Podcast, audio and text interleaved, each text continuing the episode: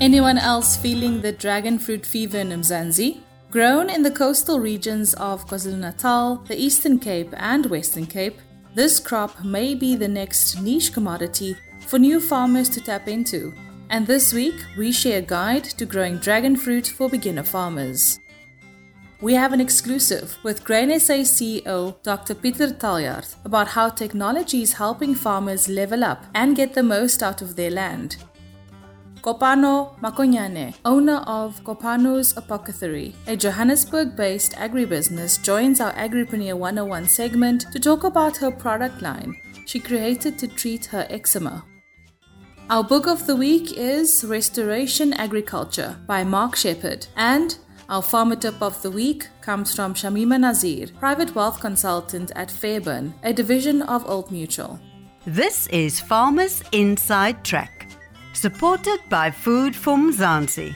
Inspiration for your business and life. From South Africa's farmers and agripreneurs. Hey, I'm Zanzi, and welcome to episode 118 of Farmers Inside Track. I'm Dawn Noemdoe, the manager for audience and engagement at Food for Mzansi, and today I'm flying solo my co host and Food for Mzansi's head of news, Duncan Masiwa, has his head in the books for the next year. Let's get straight into it with that promised guide to growing dragon fruit for beginner farmers. Nicole chats to Lo de from Fire Fruit Farming. Thank you so much, Dawn. Lo, can you tell us a bit about yourself, please? How did you get into dragon fruit farming? I grew up on a farm outside of Robertson. My family's been here since 1854. I'm currently the sixth generation on the land. I did my bachelor's degree in B Agric Admin at the University of Stellenbosch and 2010 I started working on the farm.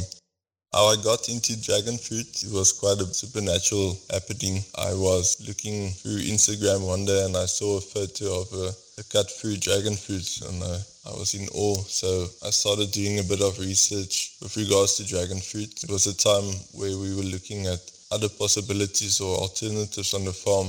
We were going through a drought at the time and I started doing some research and the dragon fruit sort of stuck with me. There was a little seed planted that day. One day I got a prophetic word from a lady and she said that what I am thinking about doing on the farm, she said there is something that you are thinking about doing on the farm, something new that hasn't been done before. It is from the Lord. So when she said that, I immediately knew she was referring to the dragon fruit. And that was my confirmation to go ahead and start pursuing this dream. Can you tell us a bit about the process of dragon fruit farming? Just a few of the basics. So, dragon fruit farming is a very exciting industry to be in. A very new industry, especially in South Africa, where we are starting to have a lot more growers. Still a very young and new industry with a lot of groundwork that needs to be laid out. It is a plant that is very explosive. The way it produces fruit and the flowers, everything about it is miraculous. It makes a big, normally white flower that opens for one night only.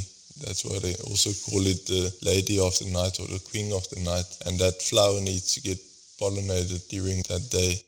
One of the main things is the trellis needs to be strong enough. So it needs some type of trellis. There's many variations that you can go into. So it's not correct or wrong, but your trellis needs to be strong and sturdy enough because the plants can become quite heavy at the mature age. So that, that's sort of one of the most crucial things. In certain areas, shade netting would be a massive improvement, especially in the hotter, drier areas. But if you have a more subtropical, not so harsh climate, then it should be fine outside in the open air. It's a plant that needs good drainage. You do not want a clay that's soil that's full of clay. You want good draining soil that's rich in high in organic matter, some mulch or, or some type of covering, cover crop. It's a plant that needs to be trellised, so you need to tie it and you need to prune it and then you just manage it. It is important to keep in mind the fact that it's quite expensive to establish an orchard and also that if you do want to produce dragon fruit that you will need some cold chain infrastructure. It's crucial that the fruit after being harvested handled and stored at the right temperatures to ensure a long shelf life of 40 days plus. So there is some big infrastructure that needs to be laid out in order for dragon fruit to be farmed.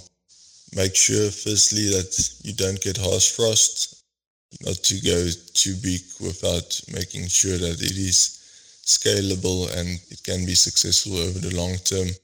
Get the correct varieties. In the world there's over 150 different varieties of which we currently have over 75. So we are evaluating each and every one of those to ensure that we have the best varieties at the end of the day and then we will release those varieties for the plantations, etc.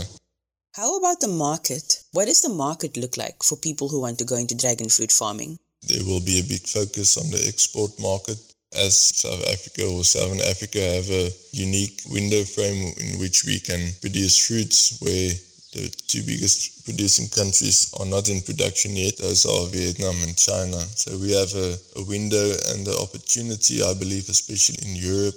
The advantage we have in South Africa is we have quite a, a decent long season where generally you'll start to come the first fruit in the early parts of South Africa come in around November, December, and in the Western Cape, I even harvested my last fruits in July.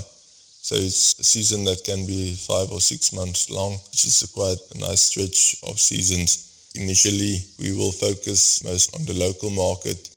There's a lot of groundwork that needs to be done with. There's a lot of information that needs to be handed over to the clients and especially the supermarkets and the retailers having the product because you can't put it on a, a, normal shelf where it's at room temperature. You need to have it at a cooler temperature to ensure it's a good product. Locally, there's still a lot of room for growth. I believe there will in eventually be a ceiling in South Africa in the local market and then the other fruits will be exported. And finally, can you tell us a few of the challenges you've experienced? And what about the rewards? There's not really success recipes out there yet. A lot of people are still learning some things the hard way, what to do and what not to do. But the rewards and the highlights are definitely, in my opinion, outweighing the challenges and the difficulties. It's such a amazing fruit and if you cut it open and you see the interior, know, the way the plant opens at night and the bees how they work, it's just a supernatural plant in in a way. So the highlights, the benefits are definitely up there, outweighing the difficulties and the challenges. But there are certain things that needs to be done correctly in order to be successful. Some of the, the biggest highlights is that I get a lot of people that's interested in dragon fruit contacting me. There's a lot of opportunities to do some amazing things, some collaborations, and do some amazing things with the dragon fruit at the end of the day it's just one of those things that you need to be able to share with the world. Thanks, Nicole, and great having you, Lodovit from Fire Fruit Farming. Next up, we have an exclusive with Grain SA CEO, Dr. Peter Taljaard, about how technology is helping farmers level up and get the most out of their land. Over to you, Food for Mzansi journalist Tsetso Manoko. I just want to know your immediate tasks that you have been doing since your appointment and taking from what the chairperson was saying. You were appointed during COVID 19, and what has been your immediate tasks? Well, my immediate task was really to get back to the farmers, to talk to the farmers. At a certain point in time, Grain SA had, for the right reasons, had to focus and make sure that we interact and engage with government. Not that we are not going to continue that, but for the focus for now is really to make sure that we talk to the farmers, understand the farmers, and really also assist the farmers to let them understand, help mm. them, assist them to be more profitable. That's the key focus. Because the only way we can really continue and we can continue for the long run mm. being sustainable is if grain farmers can mm. produce profitably and invest back their own profits back into their own farms and become standing on their own feet. Saying getting back to farmers, it's across the sphere. Big farmers, small farmers, everywhere, making sure that we can assist. The strategy and the drive is really to get more representation of farmers, of grain farmers. Earlier you spoke about infrastructure. You go around Free State roads, they are really bad. What is Grain SA's hope that government will do? I think there's always hope. The key thing is government has so many priorities. They have so many places that they need to focus. But I mean, food security for this country is key. I really think there's a lot of people that don't fully appreciate and understand what safe and secure food means in South Africa. Can you just imagine what would have been the situation during COVID? if we didn't have enough food, if we had to import more food. In South Africa, we're fortunate that we are a net export of food in total, but for many commodities we are exporting. There's certain commodities like wheat that we do need to import. But I think the soybean story is an excellent story over the last 10, 15 years. What happened? We replaced a lot of imported soybean oil cake. Not only are we replacing that foreign exchange that we should have bought, but we're creating more opportunities. And despite that, we are continuing to export maize. And in the near future, we hope that we can start to export more mm. chicken meat. And I think that's where the value add, that's where the economy will grow. And that's where the job opportunities will come mm. from. So that's why for us, it's really important to understand. And I mean, the grain industry do play such a significant role in all the other value chains because it's it's input into many livestocks. Mm-hmm. Yes, it's a basic foodstuff, but actually that's the foundation that you need to add more value. That's why the grain industry for us is so critical. We work a lot with the other industries. We work a lot with government. We work a lot with the, the rest of the industry. Because actually, if you put farmers in the middle, there's three parties around it. You can put a triangle around it.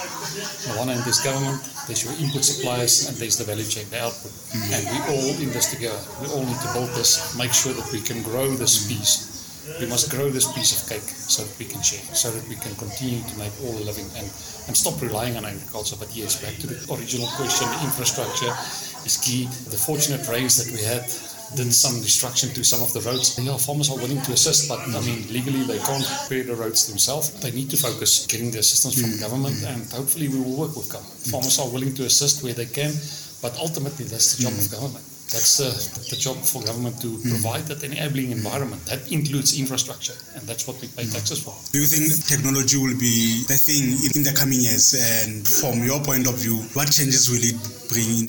Well, technology is the management practices, and uh, we have seen a worldwide phenomenon where farmers are getting bigger and bigger, and definitely it assists their management, but secondly also to increase their productivity. Mm. Productivity leads through to profitability and making us competitive. So we can't compete with other countries if we don't have the same technology technology. And yes, technology will help us to produce more, help us to manage our risk, and also help us to provide more jobs for people. It just makes it more sustainable. Thanks, Tsetso. And great having you join us, Grain SA CEO, Dr. Peter Taljaard. Now, you'll know how much I love the Agri 101 segment on this podcast. And this week's guest is Kopano Makonyane, owner of Kopano's Apothecary, a Johannesburg based agribusiness. She tells us all about her product line she created to treat her eczema. Kopano, we know you started this product line after experimenting with treatments for your eczema. But where did the idea of actually growing it into a business come from? I would say mostly out of necessity. I think it was in late 2020 when I developed a really bad eczema. I still got the scar on my arm over here and down my side. And I was just like, oh my God, I wasn't on medical aid or anything like that. And my mom kept pushing me to go to the doctor. But I said to her that I don't think that's all the way necessary. I went online. I did the thing that I always do, which is research, research, research. I happened upon a recipe for skin ailments like eczema, etc. And I got the herb and I made the skin salve and I put it on and it worked like a bomb.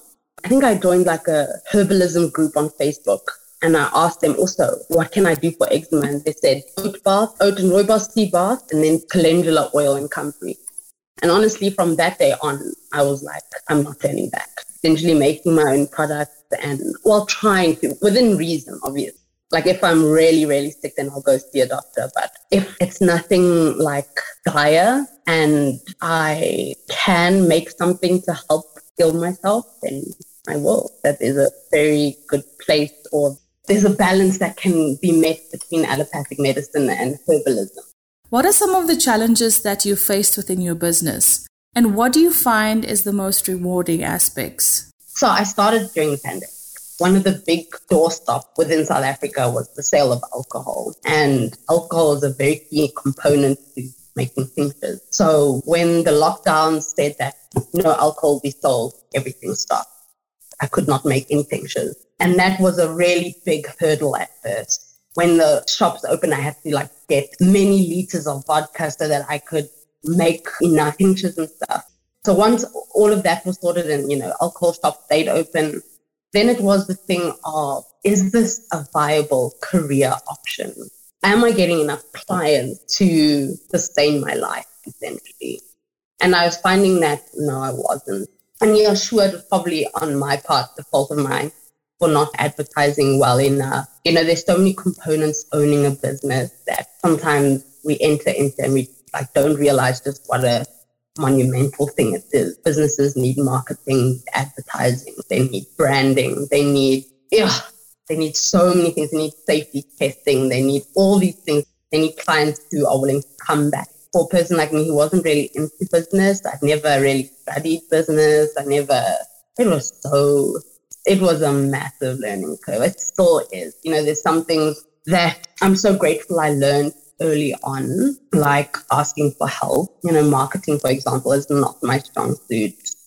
I'm a bit shy to talk about the good part of the tincture or the skin salve or the sauce or the baked I'm just like, here you go, try it yourself and then tell me what you think.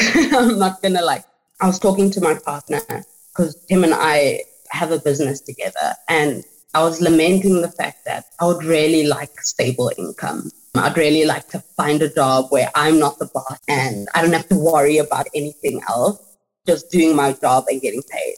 But in that conversation, I also realized that I really love what I do. I really love helping people.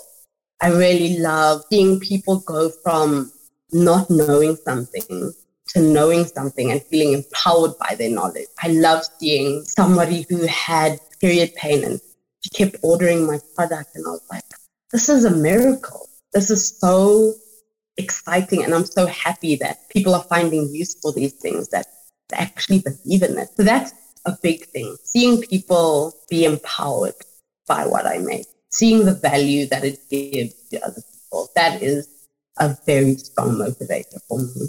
I mean, for the other businesses, it's all creative work for me. For example, baking, I love the precision and the creativity that goes together. Just like the herbalism, the precision and the creativity, it's like the best combination. Great for my ADHD mind. I love having exactly like the step that I need to follow and having creative input on those steps. It's like my favorite combination. Helping people, that's the one. And the precision and creativity that goes behind all of this. Do you have any tips or pieces of advice for people who want to follow in your footsteps? I think I have two that I can think of right off the bat. You are absolutely smart enough to do it. That is the thing that I would say to everybody. You are smart enough to make your own medicine. Nothing is out of your reach. If it is growing in your garden and if you have access to like the internet or something, some kind of information storehouse, even grandmothers, mothers. If you have that, you can absolutely do it. There's nothing that is out of your reach. You don't have to go to this big herbalism school to make your own medicine. And I guess the next thing would be just do it. Fear is a thief of joy. It's a thief of progression. It's a thief of excitement. It's a thief of your own esteem fear needn't be there when you're wanting to start a business. I mean, it will be. I mean, it's terrifying. You're putting your heart out there for everybody to see and criticize, and scary, but just do it. Whatever it is that you want to do, just do it. There is help out there. You just need to find it. I would have put more into finding a cheaper supplier. Another thing I would do is ask for help. Ask a lot more for help ask people who have started businesses for fundamental things like how do you do market research? What is a good way to register my company? Are there bodies like that getting financial help, financial things, how to keep your books right? I would ask for a ton more help and not rely on my own understanding. Thanks so much for joining us, Kopano Makonyane, and everything of the best with your business. Next up, and before we let you go, our book of the week is Restoration Agriculture by Mark Shepard. The author believes the movement towards restoration agriculture is growing globally. We can have countries whose governments are in collapse simply because some little day traders on the Chicago Mercantile Exchange decided to buy up extra wheat futures at a thus and such a date in the future, and economies tank. Food is that important to our economic survival, it, it ripples through everything that we do after having gotten into farming myself 20 years ago now, I've realized that guess what? It is, it is about agribusiness in that the smaller family farms, if we want to survive, we have to band together and collaborate with one another. We can use whatever model and form we want, whether it's LLCs, LLPs, C corporations, cooperatives, whatever works for the people involved, but we have to stick together and continue to you know, raise our livestock in a humane manner, to grow our crops without herbicides and pesticides if we so choose, because if we don't hang together, surely we'll hang separately. I get to see a lot of farms in a lot of different places, a lot of countries around the world, so I get a very big picture on agriculture. And the interest in restoration agriculture, where we imitate natural systems, we're not going to totally mimic a natural system, but we'll base our designs on natural systems. And we use perennial plants. Uh, the movement towards that in the past few years has just exploded. The interest in that has really exploded. So I am hopeful for the people involved that they're on a better path already because when you have a perennial system in the ground, uh, if there's a fossil fuel hiccup, something happens with electrical power, whatever the deal is, you've got a perennial food system in the ground. You're going to have something to cook, you know, to eat. You're going to have something to trade with, something to sell. You're going to have wood to build with, fuel. You'll have all of your basic needs met in perennial systems. Agriculture is not just about farming. It's about caring, and that's an ideal worth preserving. It's yummy. It's good for you. And the whole family loves it. It's grain filled chickens, proudly South African and mouth wateringly delicious. Discover a world of tasty goodness and visit Grain Filled Chickens, the CO.za, or like our Facebook page for more. Grain Filled Chickens, a proud member of VKB. VKB, for the love of the land. Sounds like a must read for me. Thanks so much for joining us, author of Restoration Agriculture, Mark Shepard. Remember, if you'd like to review a book for us, or perhaps you have a book suggestion, please feel free to email us at info at foodformzansi.co.za. Now, before we let you go, our farmer tip of the week comes from Shamima Nazir, private wealth consultant at Fairburn, a division of Old Mutual. It starts with a CV. So maybe you didn't do farming previously, but building that CV in terms of your work ethic and how you manage your work shows a lot in terms of how your passion drives you in terms of the direction you want to take. In terms of that, also, you're an expert or you consider your expert even for an existing farmer in what you do, but you're not an expert in finance. So seek the coach because when you have the coach or the partner who understands how to do the financing and how to create the financing opportunities, then you're starting at a point where somebody is guiding you and coaching you in the right direction. Even if you're an existing farmer and you've never done the financing part, because the experts can take you the step further and further. You understand the soil and you understand what happens with everything in farming. These people understand the financial aspects of how to take your business forward. The other aspect is so now you get the funding. How do you manage the funding? So that's also a key aspect. What is the things that you really need to move forward? How do you protect your equipment? How do you look at what happens if the weather doesn't play well and how do you secure that? And our farmer tip of the week from Shamima Nazir, private wealth consultant at Fairburn, a division of Old Mutual, brings us to the end of this week's Farmers Inside Track. For daily inspirational stories about the farmers and agriculturalists who really go above and beyond to feed South Africa, visit foodformzansi.co.za and follow us on Facebook, Instagram, YouTube, Twitter.